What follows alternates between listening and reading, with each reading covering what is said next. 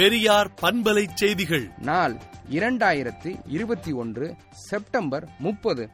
சாதாரண மக்களுக்கும் பயனளித்த வானொலியை முடக்குவதா என்றும் தற்காலிக பணியாளர்கள் கலைஞர்கள் இதனால் பெரிதும் பாதிக்கப்படுவர் என்றும் ஒன்றிய அரசு தன் முடிவை கைவிடுக இல்லையெனில் அறப்போராட்டம் தவிர்க்க முடியாததாகிவிடும் என்றும் திராவிடர் கழக தலைவர் ஆசிரியர் கி. வீரமணி அறிக்கை விடுத்துள்ளார்.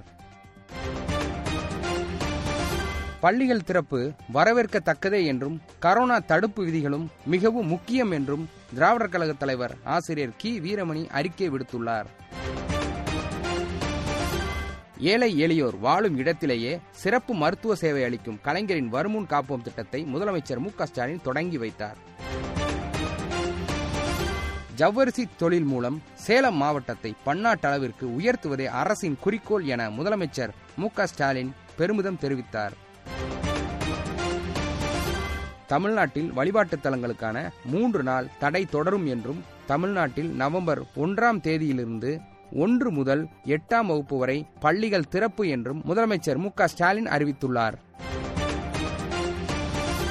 உச்சநீதிமன்றத்தில் நீட் தேர்வை ரத்து செய்யக்கோரி ரிட் மனு தாக்கல் செய்யப்பட்டுள்ளது.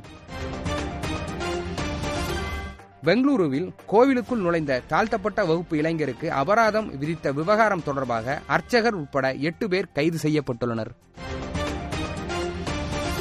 புகைப்பிடித்தால் கரோனா தீவிரமாக பாதிக்க வாய்ப்பு உள்ளது என இங்கிலாந்து ஆய்வில் தகவல் வெளியாகியுள்ளது.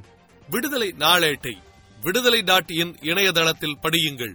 பெரியார் பண்பலை செய்திகளை நாள்தோறும் உங்கள் செல்பேசியிலேயே கேட்பதற்கு எட்டு ஒன்று இரண்டு நான்கு ஒன்று ஐந்து இரண்டு இரண்டு இரண்டு இரண்டு என்ற எண்ணுக்கு பெரியார் எஃப் நியூஸ் என்று வாட்ஸ்அப் மூலம் செய்தி அனுப்புங்கள்.